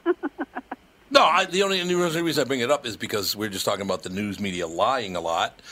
And Right. there was a, a one of the major networks reported up to 30 Americans had been killed. And now we find out today that was not true, that zero Americans or Iraqis were killed. Why, why are they allowed to do that to the people of America? Unless you know people have been killed, why would you report it? And why are they allowed to just lie to people to try to get them to view for, for even longer? Does that really well, affect think, I think a our lot? society is in the midst of a total reevaluation, and Yeah, you know the yep. the opposite of empaths, and this is an important theme I talk about in the book too, is the narcissist. Right. And the narcissist has empathy deficient disorder, which means the full blown narcissist, which means they don't have the empathy or the conscience to, you know, do the right thing, basically. So lying is nothing to them. You know, they don't have that amazing. same, this doesn't feel good. You know, I'm not being a good person here by lying. You know, they don't have Mhm. that inside, and so they just do anything. So it, it's an important lesson on narcissism, what's going on in our world today, and the the dangers and the lethality of narcissism, and the reason to develop your empathy even more. Because in the Bible, there's a there's a quote: "The meek will inherit the earth," and the meek Mhm. is I don't like the word meek, but it's translated as sensitive. You know, the sensitive will inherit the earth, and that means that people with hearts, with empathy, who care, who have consciences, you know, can rule the earth. They can share the stewardship of the earth because of their hearts. And that, as a psychiatrist, to me is the most important point. You know, if, if we want to evolve as a species and personally, is to develop our empathy and hearts. And the reason I wrote Thriving as an Empath was to help the sensitive over the, the humps that they might experience, you know, over the, you know, absorbing other people's energy, being demolished by the news and not knowing what to do about it because being overstimulated, not knowing how to set boundaries. So each day from January 1st to December 31st offers you very easy read and self-care strategies and inspirations to get through that day to overcome some of the hazards of being an empath. And as an empath, I read my book all the time because I follow what what I preach, and it's very, very, very helpful. That's all I can say. It's like a, a guide. It lifts you up if you're going down. You know, it, it helps you maintain your faith if you're you're losing it, and that's a very important resource, I think. One of the one of my favorite things about about the world, Doctor uh, Orloff, if I could just take one second. Were you a Monty Python fan at all? Um, no, I mean, I, I I missed that phase. Okay, but the only reason I bring it up because they were a very, very funny troupe of guys from England, and one of their scenes in one of their movies was uh, a sermon going on, which they ran down the, you know, the eight beatitudes. They ran all, all these things down, and the man stands up and says, "the The meek shall inherit the earth." And they go to one of the guys in the crowd, and he goes, "Oh, he's making it up as he goes along." Which I thought was, that was very, very funny. yeah. yeah. One of the well, I'm a big all. fan of the meek. I'm a big fan of the downtrodden Yes. and the, the outlaws and the people who are different. That you know, and the people who don't fit in the mold. You know, the people who you know have been called you know um, outsiders. That's what you know empaths usually have been called, and I, I certainly was as a child and growing up. And I am a big fan and proponent of all these people. And I encourage you all to embrace your sensitivities and deal with the harder stuff, deal with the challenges, and learn these self care techniques so that you could be empowered and live fully in your power. The problem with empaths is when they're not in their power, they tend to go in their houses with their animals and never want to come out. They feel overwhelmed and exhausted all the time, and you don't have to feel that way. You know, I'm, that's what I'm telling everyone. And I also have a Facebook support group with 15,000 empaths on it. And it's, it's a way to dialogue with kin- kindred souls and know that you're not alone. So empaths often feel alone and strange, and they've been called names and shamed as children, especially boys. You know, we're called sissies or crybabies, or you know, don't want to do video games, so they're not part of the crowd. You know, all that. Right. Just know there are so many people out there like you. You know, in terms of a, an empath family and people you can relate to. You're not alone. And you know, I hope the book can bring people together so that they can really develop their gifts and know what a precious gift your empathy and your sensitivities are. I think it's wonderful. And Dr. Orloff, I will say this uh, you practice what you preach. I really admire that. An example of that is at the very beginning of this interview, you couldn't hear us very well. We uh, recalled you and couldn't hear us any better. But instead of going, ah, you know, this is not working for me, it's too much of a pain, you went, no, no, no, I can do this. I can, I can handle my end of it. I can't hear you all well, but I. So giving a great example of not being impatient or if there's nothing it, like no one could control that line not being that good but you handled it very well i love people who offer great examples not just advice Oh, thank you for noticing that. Um, yes, I, I pretty much flow flow with things whenever I can. I don't fight reality, so you know, well, that's good. Dr. yeah, Judith well, thank you Orloff, the book is called. that. That's very nice. Oh. I appreciate it. I think it's wonderful that you did it. We need more prime examples about how you should act. We need a lot more of that. No Yes. doubt. Thriving as an empath, 365 days of self care for sensitive people. Please come back and talk more about this. I- We could get a, a I would cleaner love line. to. I love your show. It's a great interview. Thank you, Doctor. You're welcome. Have a good day. Bye. We'll be back with the family. Tom here for Shift Real Estate. Last year, about this time when we were making plans for Key West, I met the folks from Shift Real Estate. And when I heard the Shift story, it made sense to me. It made sense to my kids and it makes sense to pretty much everybody that's heard about them. Shift Real Estate saves home sellers thousands of dollars on real estate fees. How do they do it? Shift lists for a flat fee of $5,000. You work with a full-time salaried agent. They take professional photos and videos of your home, list it on the MLS and market your home online, all for a $5,000 flat fee. Call Shift Real Estate and tell them about your home. Tell them that you heard me talking about it, and they will tell you how you can save $10,000 or more when you list with Shift. It's the common sense way to sell your home. Visit shift2sell.com. That's shift, the number two, sell.com. Because life is expensive enough. And we are back with stretches picks. You know, Tom, uh, there's a lot of analysis that goes into these picks. Yeah? And um, I highly recommend betting, of course. I always recommend betting. Yeah, absolutely. So who's winning this thing? The Kitties, the Pack, the Bears, or the Purple? None of the above. Those are all the teams in the division. I know that. Well, who's your pick? I'm going with Sabre Plumbing, Heating, and Air Conditioning. What? It's not a football team.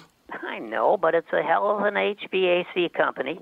They do the most thorough system tune-up in the industry. Sabre is one of the largest Bryant dealers in the state, which means you save. Yep, I'm going with Sabre, Sabre and Bryant, doing whatever it takes to keep you comfortable. It's also the smartest time to call and schedule your furnace tune-up with Sabre. Get the most thorough tune-up in the industry from the people who keep my home comfortable. Oh, uh, one more thing, Tom. What's that? Visit saberheating.com. Tom here for Continuum Weight and Wellbeing. If you were like me and constantly finding yourself in weight loss mode, I have great news. Continuum is here. It's new and they're doing it differently. There are no meal replacements or foods you're required to purchase. They specialize in customizing meal plans for you using all whole nutritious foods. They don't just focus on weight loss. They are upfront with their pricing and most importantly, Continuum is designed for long-term success. Schedule a free consultation. Find out more today. Simply go to their website, Continuum beyondweightwellbeing.com or call or text them at 952-491-6527 and catch the Continuum team on my podcast on Thursdays 11:15 a.m. I've learned so much from them and I know you will too. Continuum Weight and Wellbeing Life beyond weight loss mode.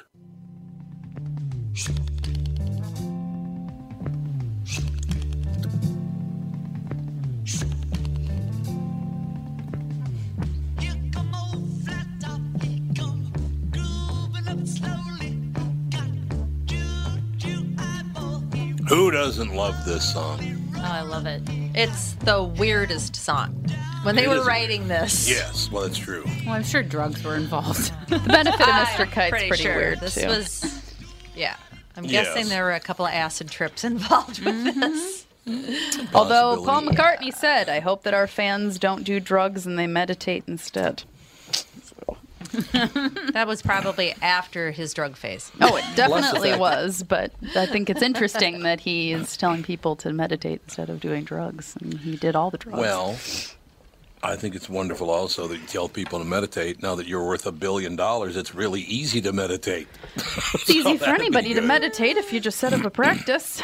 I meditate every day. I thought, I thought that Dr. Judy Orloff, Judith Orloff, was really, really good. I Mm-hmm. love the prime example. Instead of just coming on talking a good game, she actually lives it, and I really admire that. I had a lot of things I've always thought wanted Andy to- was an empath. What? Yeah. I always thought, yep. Oh, Because Andy, you're definitely an he- empath. Yeah. What? I, I really do. But the thing is, is that He doesn't it's not care.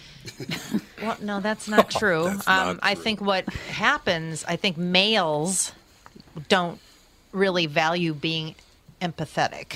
Mhm. Yeah. Or, you know, that's not. I, I, I would love like to talk to her longer because I was going to ask her about that. It seems like that I would guess that mostly females believe that they're empaths. Seems to be the And if a guy has those qualities, he's probably burying them because it's not manly. Yeah. Yeah. They become more reclusive and and Introverts. yeah. Yep. Because I I I notice when like my empath tendencies have are on high alert, I have a tendency to like be more of like that not helicopter mom, but like I need to fix the problem. I need to take care of it. I need, you know, and it kind of tries to get me to refocus. Like when I like if I'm stressed out, I clean or do things of that nature and I and it, like hardcore cleaning. It's not like, oh, I'll just wipe the counter down. But I, you know, that's how I deal with it. Like and try and reinsort and it kind of centers me back to where I need to be. Everybody's got their things that they go onto like autopilot. Yes, You know? it's like an autopilot thing, and you know, like if if something, if I'm stressed out about something, or if something happens, like my my goal is to fix the problem. That is like I hyper focus on that, and men are probably different in that sense. I, you know, and that's probably like a maternal thing as well for me. So I had to be in a special class in elementary school because I couldn't handle people doing things. Yep. Friendship Friendship class. class. I had to be in a class called friendship What? class. Yeah. What is that? Where because I would get like I'd be in I think it was first grade. I think so. Yeah. Yeah. Um like kids would be playing with Legos and then a boy would steal a Lego from a girl and I shut myself in a locker crying. Oh, you couldn't handle Because I was just like, why would he do that to her? Like, that's not nice. I don't know why anyone would do that to somebody else. Like, it's always, I've always been very sensitive to other people's behavior and stuff. And like, Dad, how you were asking her, you know, what would an empath do about like the news and blah, blah, blah, blah. That's why I just don't Mhm. pay attention to it. And whenever you talk I don't about blame it, you. whenever you Yep. talk about it, I just shut down because I can't, I can't. I to mm-hmm. me it's like ignorance is bliss seriously because I just cannot handle it.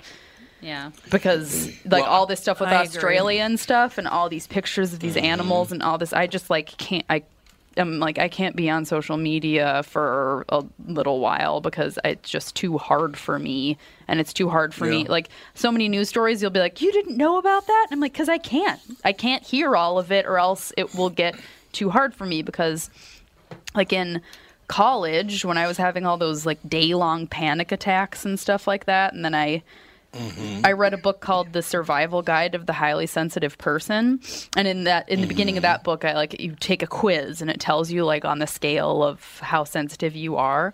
And I'm very sensitive, and then in that book, it talks about you know things that you can do to help yourself, and that's when I started meditating, and that's been like an unbelievable, incredible, yeah, helpful thing for me because I was diagnosed with like an anxiety disorder and I was given Prozac, which I never took because I was like, I'm just not comfortable with it.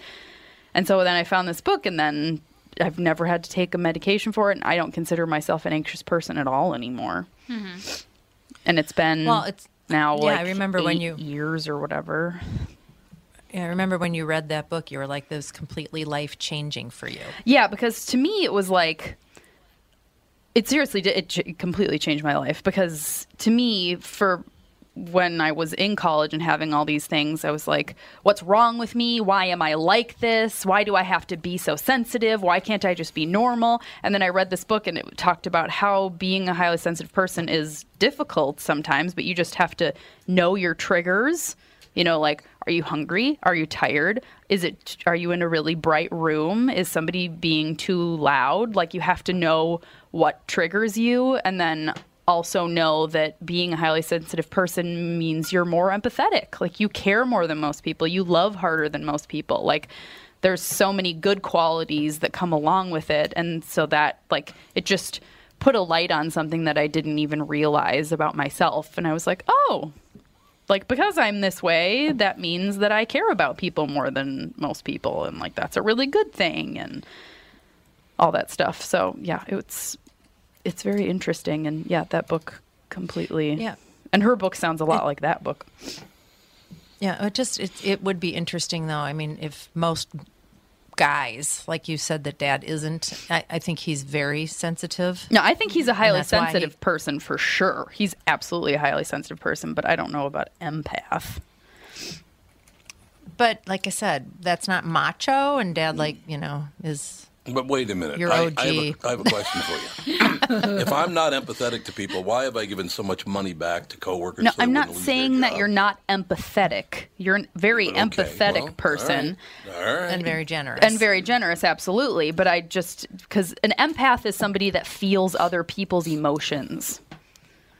And I don't know that okay. you mm. do that. Maybe you do, and I don't know. But like I, but you're you're hundred percent a highly sensitive person Okay, for Tom, sure. have you have you ever walked in a room and just felt this anger funk hanging over and then come to find out maybe 5 minutes prior to you walking in that room there was a huge fight between two people? No, I, I wouldn't even notice that kind of thing. So okay, that would Yeah. that would be what an empath. They Yeah, or like you just start talking to somebody and you just start feeling kind of like nervous and like weird, and you're just like, I just don't feel good. Just Yeah. talking to like uh, somebody at a grocery store or something like that because Mm-hmm. it's like they might be having a really hard day, and then you're getting that from them, I and so you start feeling weird. I can't go to the grocery store at like 5 p.m. in the evening. Oh, yeah. it's horrible. Yeah. because it's like the most stressful part of the Yeah. day, and I, I or like right walk before a Vikings game, I've made that mistake Oh. before. And when you're an empath, you can feel everybody's stress levels, and then Yeah. you're stressed out, and you just want to like. By the time you get out to your car, you're ready to just like kill somebody. You're just like, "Argh." Yeah. I And it's remember a friend of mine had the same problem. She was her her husband was like being I don't know. They were going through some marital problems and everything mm-hmm. was getting really hard. Wait, wait a minute. Wait a minute. It was not me. Mar- marital problems. What are those? I don't even know me. what that is. I know. Never heard of this every day. Never heard of and, marital and she problems. she was actually going to a shrink and her shrink told her that what she should do is cross her arms over her body Mm-hmm. and basically give uh, herself a physical barrier Mm-hmm. against the negative energy that was in the house all the time Yeah. so she could so she could cope with it Yeah.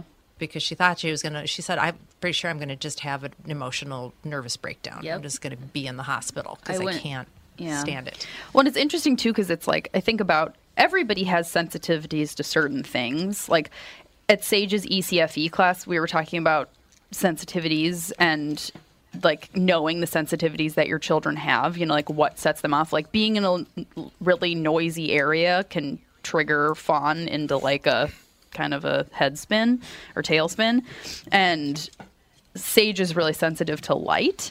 And so I was talking about this, and nobody else in the class thought that their kids had any sensitivities to anything. And I was like, everyone has sensitivities to something. And no, the more, the earlier you know that, the better off you'll be because then you know. Because, and it's not like, oh, I, Sage is sensitive to light. We have to keep him away from bright lights. It's like, that's not it. It's, we just know that oh, we're in this Yes, bright room and he's acting really weird. It's because it's bright and he's not feeling okay right now. And that's just mm-hmm. something you need to acknowledge, you know, rather than like, oh, he's just throwing a fit and being weird. It's like, oh, it's because he's overstimulated at this moment. Yeah. And he has to sleep in a closet. He does have to sleep in a very dark, he has to sleep in pitch black. Because he's so He does. sensitive to light, and like he goes outside and sneezes every single time because he's so sensitive to light. And See, Andy was Andy was like that as a baby. The sun was too sunny. Mhm. The world was too noisy. Yep, yep. I remember certain times going down to Florida and it being so bright that I had to like just like look down, Yeah. covering my eyes with my hands. Yeah. And no one else was bothered by the light. It, but like to me, it was like it was so bright that Yeah. you couldn't even see. But and I never really figured out why that was. It's just because you have a light sensitivity. And the older I get, the more sensitive I get to light. Like being a kid, I never remember being super sensitive to light, but now I get very sensitive to light, especially at night. Like when mm-hmm. all the lights in the house are on, I'm like, it's so bright and weird in here, and this is we need to turn some lights off. Like if Dan's not home, I ba- I have like one light in the house on. Candles going. I Yeah, like the like, low we light just of a need to candle. yeah, we just need to chill out. It's salt lamps and zen. Uh, would people like you, empaths, would you be so you are deeply affected by the news and Hollywood and politicians Absolutely. lying? Mhm. Yeah, it's very frustrating because you know they're lying, and you can sense that they're Yeah, lying. Even right. through the TV. I can, I can tell, Mhm. I can tell a person's personality and everything by just looking at a picture on Facebook. Like I can sense. Oh yeah, there's sometimes where like I have one Facebook friend that she has a husband, and every time she posts a picture of her husband, I'm like, he is a weird guy. Yeah, I do not like that guy. it. Never met him, never spoken to him in my Wow. life, and but like his picture, I'm just like, I don't like him. Yeah, so like when I- I watch, that's why I avoid the news because it makes me so frustrated, and, and then I start absorbing that frustration that everybody's feeling about the news and the politicians and the lying, and it's like it's Mhm. almost too much for me to take on because I feel like I'm putting the weight of the world on my shoulders. Yeah, it's That's like what I it get feels like. I get like depressed and anxious yes. because of it because I like I don't get and everybody deals Yeah. with it different. Like some people get angry, some people get frustrated, some people get whatever, and I just get I like I can't think about things certain things too much or else I just go into this like kind of frantic situation thinking about how Well, heavy everything is and how tough stuff can be and it's like that's not good for anybody. Well, but a good life lesson for everybody, not only empathetic people, would be that you can only worry about what you can control. If Mhm. there's stuff that you can't control, oh yeah, then this you can't control it. So you might as well just let it go. But I have a huge problem with that. Because uh, once again, I think that's a male.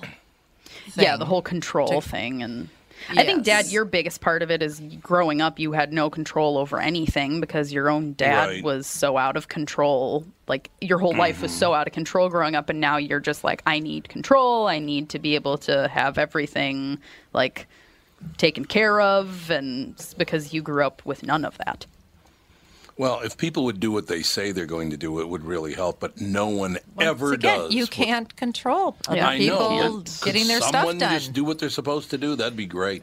Well, see, but that's if you just let that go, yeah, you'll be a happier human being. I don't know uh, about that, but uh, You're wrong as usual. I'm not saying that. All right.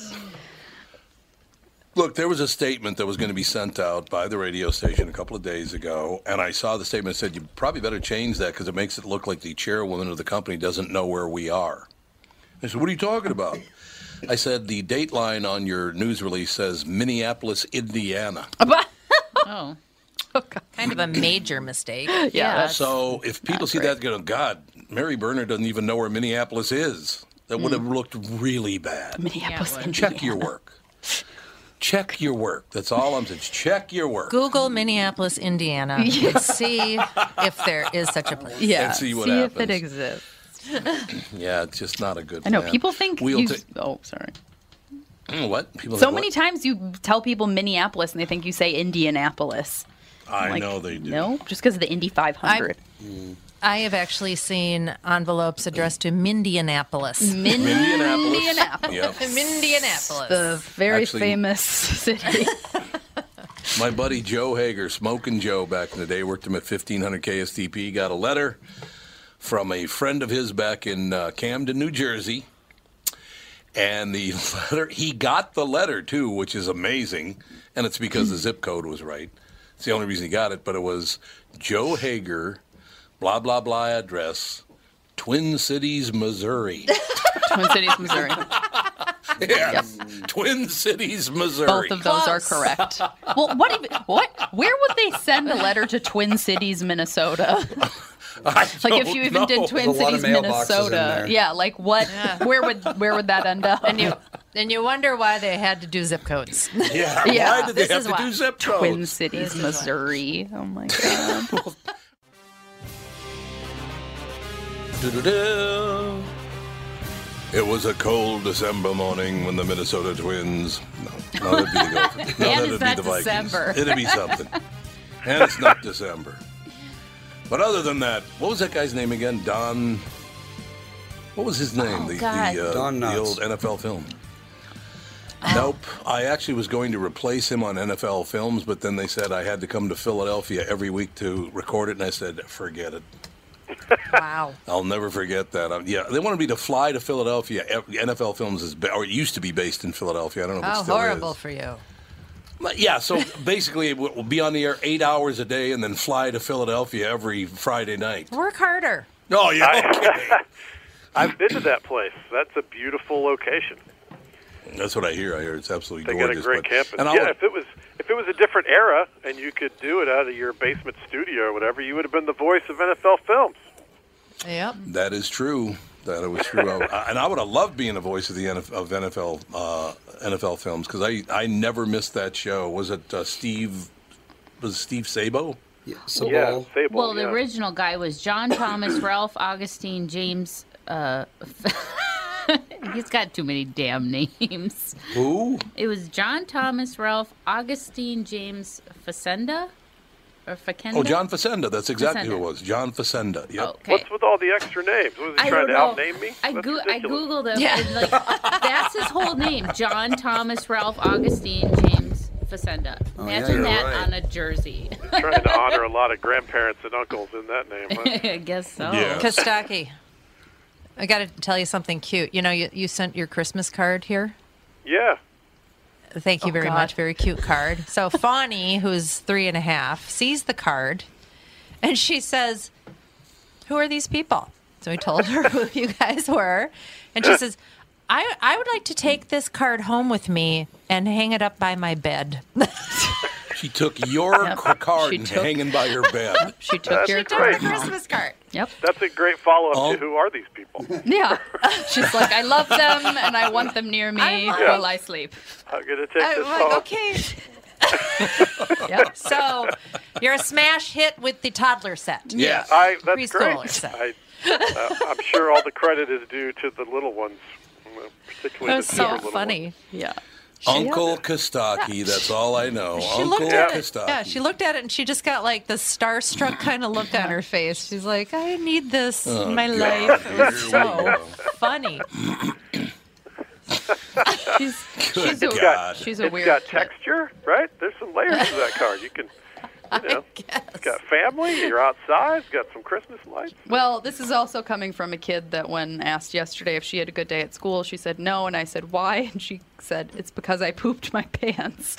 Well, that's perfectly Which- rational which Which she did not poop her pants. Oh, She just He responds to every question with some form of poop or With poop. or something. Yeah, poop and farts are big for her. Didn't she tell your friend Michael that he's got poop colored hair and poop colored lips or something? Eyes. poop colored Eyes. eyes. 'cause He has brown hair and brown eyes. Yep. So she's. A class act. She's a special girl. Class act all the way, ladies and gentlemen.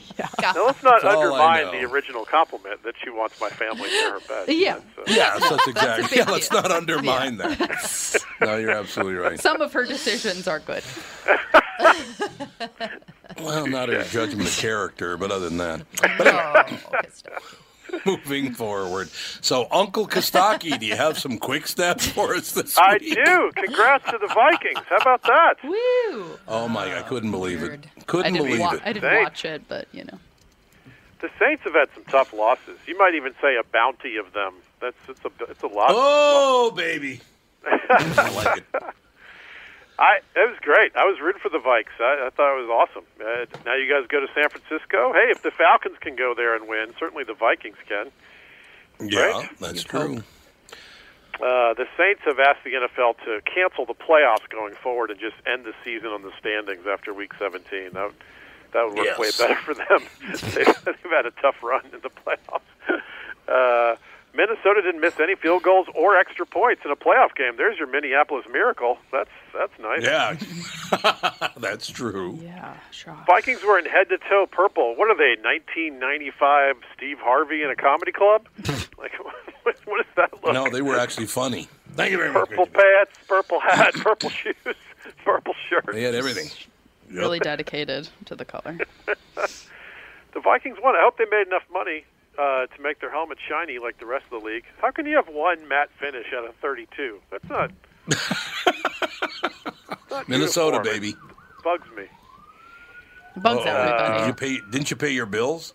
I have a window that won't close, and there's a car driving by. There's a police car driving by with your name on it. We we have one window that the crank just broke. We have these old-fashioned windows with the little crank. We live in this really cool Mhm. place, but it's it's got some old building trappings. I love Uh, it. I forget what you call these. What do you call case windows? Is that right? Anybody know? The ones that you crank out, yeah, casement windows, Casement, not double that's hung. the word. Thank you. Yeah. Uh. You're welcome. The Vikings have a player named Andrew Sendejo.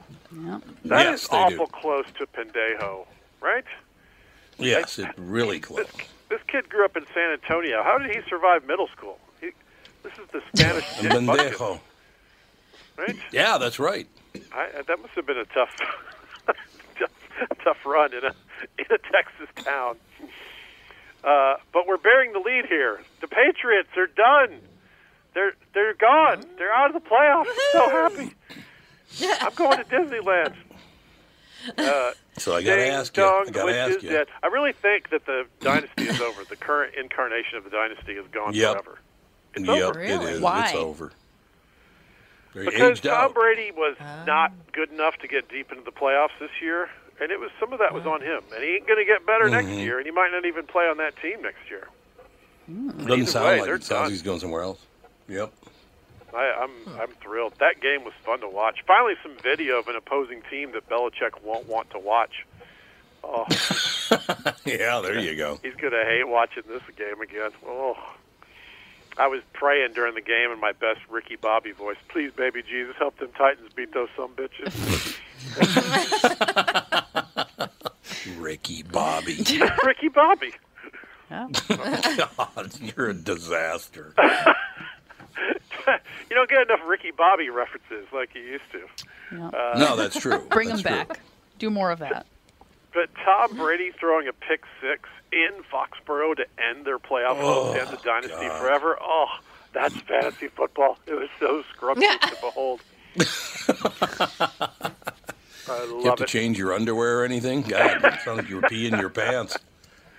I had to get out of my underwear and celebrate. All right, that's enough of that. Oh, God, thank you. Thanks so much for that. I really Uh, appreciate Carson it. Carson Wentz knocked out with a concussion. Poor Wentz. He misses more playoff games than the Browns. This guy. He's Oh, like a one-man Cleveland. He's never there in January. He gets hurt True. a lot. Enter Josh McCown. Even Jason Witten was like, McCown's still in the league? How old is that guy? Yeah. He's been, he's been around a long time. What, Joe Biden wasn't available? Who's the third stringer? Bernie Sanders? Uh, this guy's old. he's, McCown's old. The good news for him, kickoff was at 4:40, so he could still have dinner before the game. That's nice. Ooh, I love it. Wonderful. This is McCown's 17th season. The Eagles are his, his 11th team in the NFL. Are we sure he's not a narc, just like traveling around looking for steroids or something? Oh, I like it. The Bills are up 16 nothing and lost. Oh, Chernobyl is now suing the Bills because melting down is their thing. Very good. I dusted off this old ditty. Uh, the Bills look great early and bad late, like Lindsay Lohan at an open bar. Uh, the uh, and the and the pairing, you got to do the pairing. The Texans look terrible early and great late, like Cher on a show day. See, because she was she was good. Cher. he just mumbles his way out of it. Bills Mafia travels well. About a third of the Houston Stadium was uh, Bills fans. Gee, I wonder how they could lure Bills fans out of Buffalo in January. Seems seems so nice. Lovely Yeah. weather they're having. Their quarterback Josh Allen made some questionable decisions. He made more bad decisions than Louis C.K. Like that's, I think he invented Ooh. the 38 step drop in this game. Well, there were some. There were a couple of really bad plays. uh, breaking news: Jason Garrett fired. Sorry, that's neither breaking or news. That's the Yeah, longest that's- firing well. in the history of firing. Yeah, well, it took like a week to fire the guy. I know. Every day it's like Jason Garrett's gone. We think, but not. We're not sure. We probably we'll let you know if it happens. All right, you're good at this kind of stuff, Tom. I have a uh, a super fun fact followed by a very short quiz. You ready? Okay, I'm ready. Seven of the eight final teams this year are different from the eight final teams last year. First of all, that's astounding, right? That is wild. It absolutely is. Jeez. There's eight teams That's left. amazing. There's only The eight one teams that were left team at this point last year. Seven of them are different, What? Weird. right? Yeah. What is the Mhm. one common team that made the final eight these past two years? Not Seattle. Is it Seattle? No. No, it's not Seattle because they, they they were not good last year. Were they? It was not the Vikings. It was not uh, San Francisco.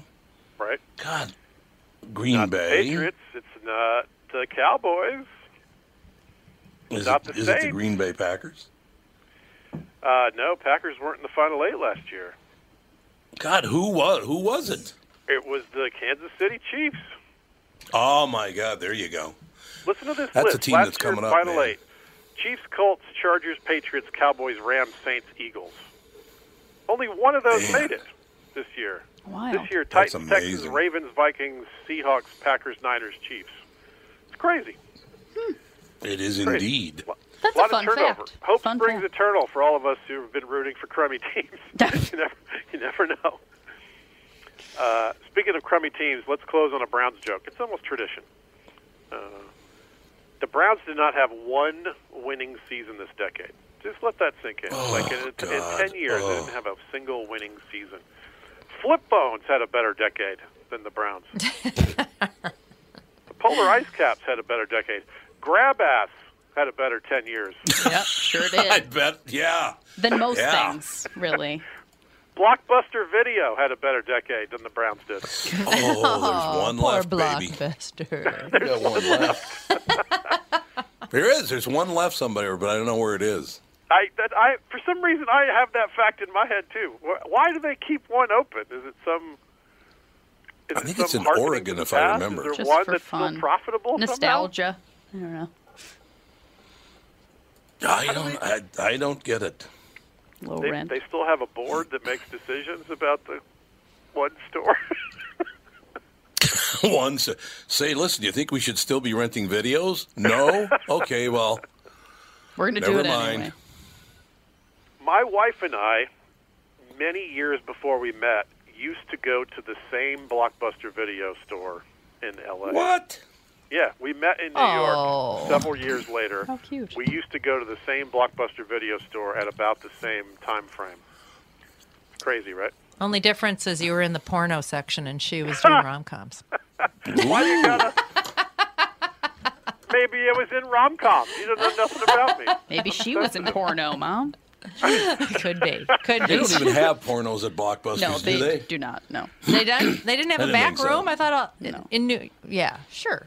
No, not No. Blockbuster. Video They stores never in New did? York do. Because, the other ones, The- Yeah, the other more ones. independent ones, sometimes had a back room with the with with those crazy like the. Remember Wendy's used to have those little things you would walk through that hang down, you know, like a curtain, but they're just beads. Yeah.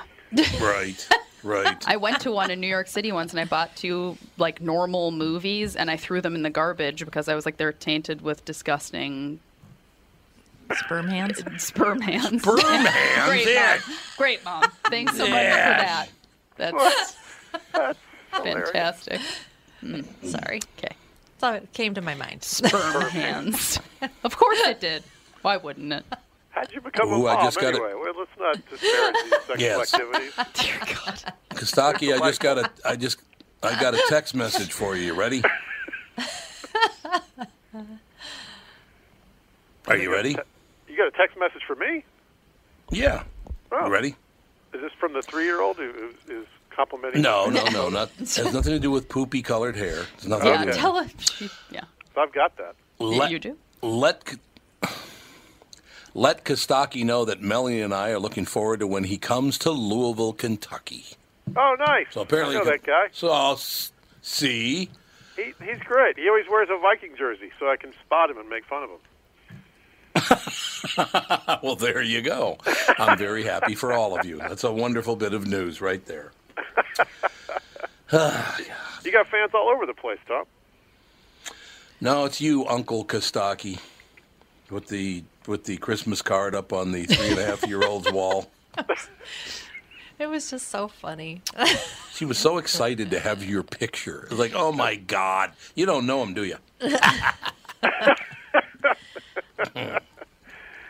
She's throwing off my uh, the average age of my demo by by a dramatic margin. hey, everybody's needing a younger audience, so That's right. Exactly. Hey, how are we doing that demo? Birth to six. Yeah, Yeah, right. uh, You're, you're Nailing it. huge. This is the best news I've ever heard for my demo. All right, what the hell? Well, go Vikings. I think they got a real shot. I think the Vikings are one of those teams that uh, they got good defense, they got a good running game. You get the good cousins, right? You get a couple things fall your way, they could win the whole thing. You never know. I did hear one of the local sports stations uh, guy say, "Well, let's be honest. Kirk Cousins is one of the best quarterbacks in all of football." I'm like, oh my God, he went from the absolute worst to the absolute best in one game. Yeah, slow okay, down a little bit. Yeah, right. yeah, dial it back. I wonder you if you were the only person that was angry that they won the game. Ixnay. He's like, "Goddamn Vikings! They they win when they're not supposed to and lose when they're supposed Well, to Well, exactly. It's frustrating. That's right. Well, you, you have to remember one thing about that game. It looked like three times that New Orleans had salted the game away with a fumble recovery for a touchdown and a this for a touchdown and that. And uh, it kept getting called back, and it should have been called back because Dalvin Cook's uh, his knee was down. There's no doubt, so it should have been called back. But I thought I knew they were going to lose this game. Damn it! Wait a minute, they didn't lose the game because his knee was down. So I, I just am so used to being a Viking fan who, well, you're a Falcons fan. You know exactly what I'm deal. talking about. Yep. y- Yep. Same deal, right there. Yeah, you're almost annoyed that you have to stay emotionally invested for one more week. exactly. It's exactly what she's talking about. You got me another week, you bastards. All right, young man. We'll talk to you next week. I'll be rooting for the Vikings. Let's discuss it all next week. Thanks, guys. Sounds great. Thanks, Dr. Thanks.